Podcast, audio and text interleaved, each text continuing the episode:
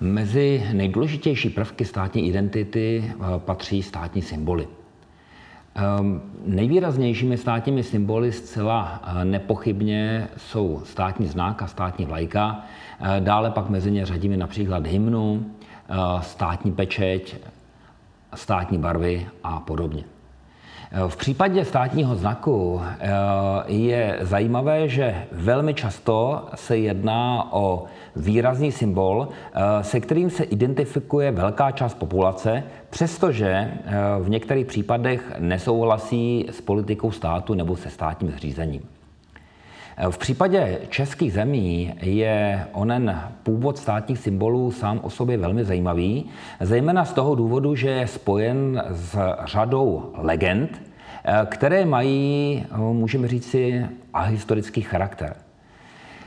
My například víme, že figura českého stříbrného dvouocasého korunovaného lva se v archivních materiálech objevuje na počátku 13. nebo možná už na konci 12. století a že s největší pravděpodobností nahrazuje eh, figuru eh, orlice, která bývá v pozdější době poseta plamenky, tedy takzvané plamené nebo té svatováclavské orlice.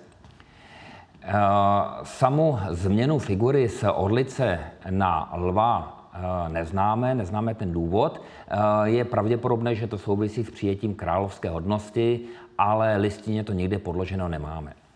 Eh, přitom o této skutečnosti se ve školách ani jinde moc nemluví, ale každý z nás zná nepochybně legendu o Brunsvíkovi. Tedy o knížeti, který po svém otci jménem Žibřit, či též Seyfried, nastoupil na český trůn a po třech letech se rozhodl eh, vydat se na cesty a získat do svého erbu eh, místo orlice lva. Tato pověst je velmi pěkná. Eh, do Českého národního panteonu se dostala díky Jiráskovi a jeho starým pověstem českým. Málo se ovšem ví, že tato pověst má mnohem starší charakter, objevuje se už v kronice o Brunsvíkovi ze 14. století v jakémsi rytířském eposu, Přičemž důležité a velmi zajímavé je, že eh, tento epos o Brunsvíkovi ani zdaleka eh, nemá český charakter. Středověk si z původnosti textu nedělal příliš velkou hlavu a tak ona legenda o Brunsvíkovi byla přejata z německých zdrojů. Pravděpodobně se jedná o upravenou pověst o Jindřichovi Lvovi, německém knížeti a panovníkovi, respektive erbovní pověst o rodině brunšvických knížat. Ono slovo Brunšvík, Brunšvik a Brunsvík uh, v podstatě už je samo o sobě uh, mimořádně nápadné, Přičemž eh, samozřejmě ta eh, pověst má i jiný rozměr, neomezuje se pouze na eh, zisk onoho erbovního zvířete, tedy lva, ale také na Brunsvíkovo cestování, což je v podstatě jakási česká varianta Homérovy Odyssey. Do Českého národního panteonu se tato pověst o Brunsvíkovi dostala zřejmě už ve starší době, ale zvětšnil jí až Alois Jirásek, který ji v podstatě propojil s pověstí o blanických rytířích a o tajemném meči, který měl být zazděn v jednom z pilířů Karlova mostu. E, I díky tomu v podstatě e, Brunsvíka zná každé dítě základní školy, přestože s českými dějinami nemá vůbec nic společného. Eh, podobně zajímavá je figura moravské orlice. Eh, tu máme doloženo ve 13. století v barevné variantě ve století 14. Přičemž barevná varianta eh, nám ukazuje stříbrno-červeně šachovanou orlici na modrém poli. Barvy jsou pravděpodobně odvozeny od českého znaku, tedy ta bílá a respektive stříbrná a červená.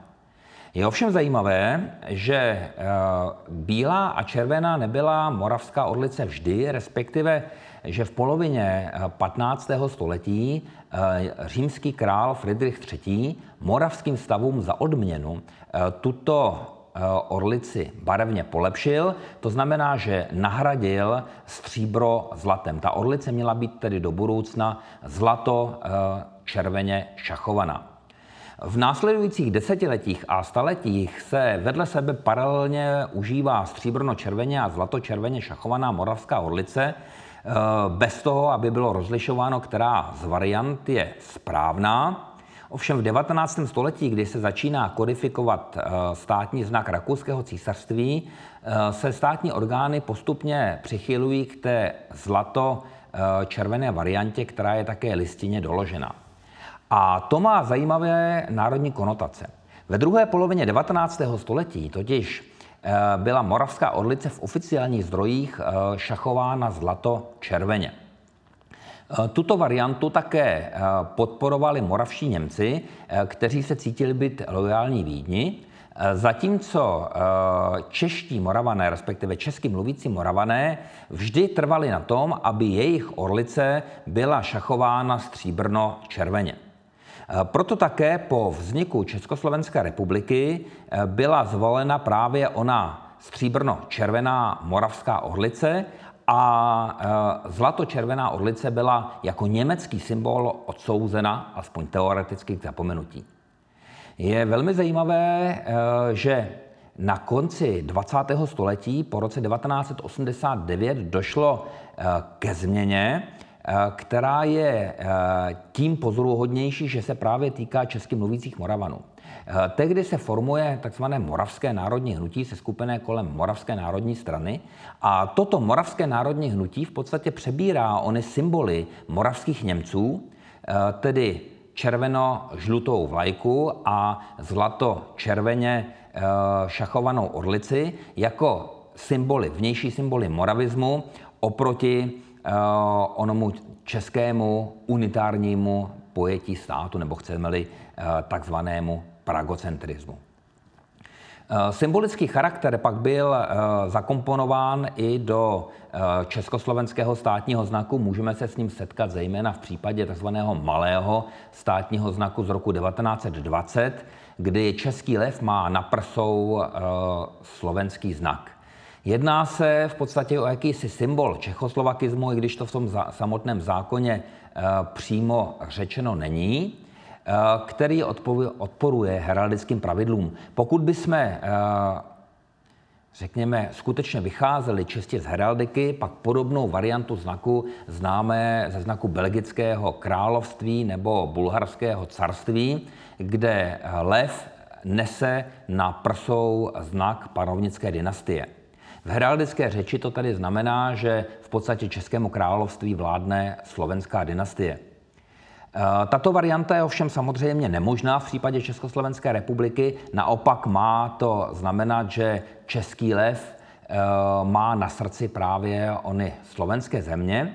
A tato varianta byla zvolena eh, oproti původně vybrané variantě, kdy štít byl rozdělen podél, v heraldice se říká polcený, v jedné polovině byl český lev, ve druhé polovině byl eh, slovenský dvojitý kříž. Toto bylo bráno jako příliš monarchistické, příliš připomínající úherský znak a od tohoto symbolu bylo opuštěno. Eh, samozřejmě také komunistický režim se pokoušel upravit eh, československý znak, měl to ovšem trošičku těžší, zejména z důvodu zažitosti o něch státních symbolů. Proto po roce 1948 zůstal alespoň malý československý znak zachován, ovšem třeba na eh, čepicových odznacích armády a Zboru národní bezpečnosti byl ten lev kladen na pěticípou hvězdu. K radikální změně pak dochází v roce 1960, kdy se socialistický stát s přijetím nové ústavy definitivně rozešel se symboly původního Slovenska, to znamená zmizel onen dvojitý kříž, byl nahrazen Eh, planoucí eh, vatrou u hory Kryváň, což měl být jakýsi odkaz na komunisty vedené Slovenské národní povstání. A eh, český lev pak byl upraven, můžeme říct, v socialistickém duchu.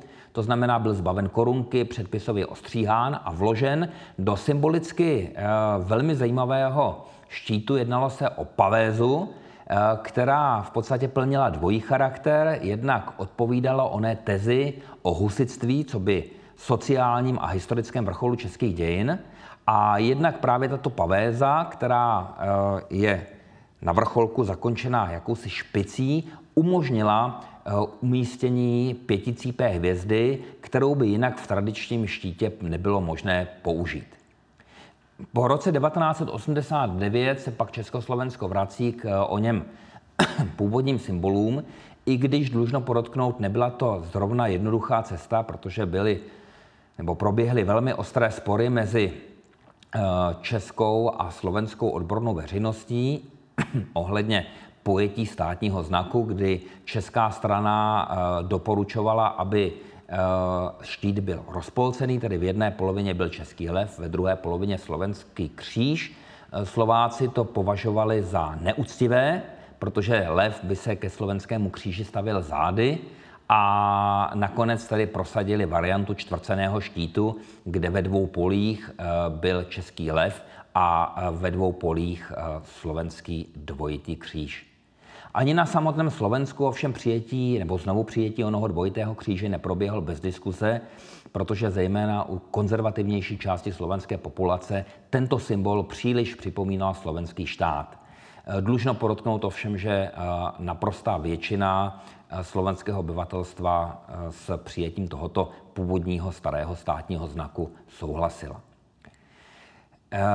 Z tohoto povídání vyplývá, že v podstatě státní znak není ničím konstantním, že se může měnit a to jak v historických, tak politických souvislostech.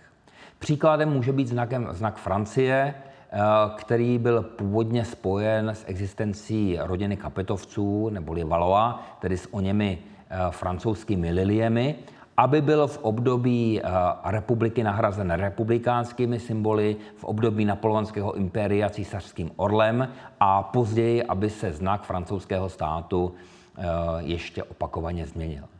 Z posledních let známe například velmi komickou proměnu znaku Venezuely, kdy socialistický prezident Hugo Chávez se rozhodl, že kůň Eh, ve venezuelském znaku poběží doleva, aby tak eh, odpovídal oné levicové orientaci socialistické Venezuely. Problém byl v tom, že ten eh, kůň ve venezuelském znaku skutečně doleva běžel, ale z heraldického pojetí, kdy se znak popisuje z, řekněme, z úhlu pohledu muže, člověka, rytíře stojícího za štítem. To znamená, že Chávez heraldicky figuru koně běžícího doleva otočil takže teďka eh, onen kůň běží doprava, což nepochybně prezident Chávez neměl v úmyslu. Není samozřejmě vyloučeno, že v souvislosti s některými změnami režimu či eh, řekněme politické korektnosti se mohou měnit i symboly jiných států a to včetně největších, jak eh, se můžeme například přesvědčit i v případě zaniklého Sovětského svazu a ruského impéria, které v podstatě jako svůj nový znak přijalo nikoli v původní uh, znak carského impéria, ale spíše znak, který připomíná byzantskou orlici. Děkuji vám za pozornost.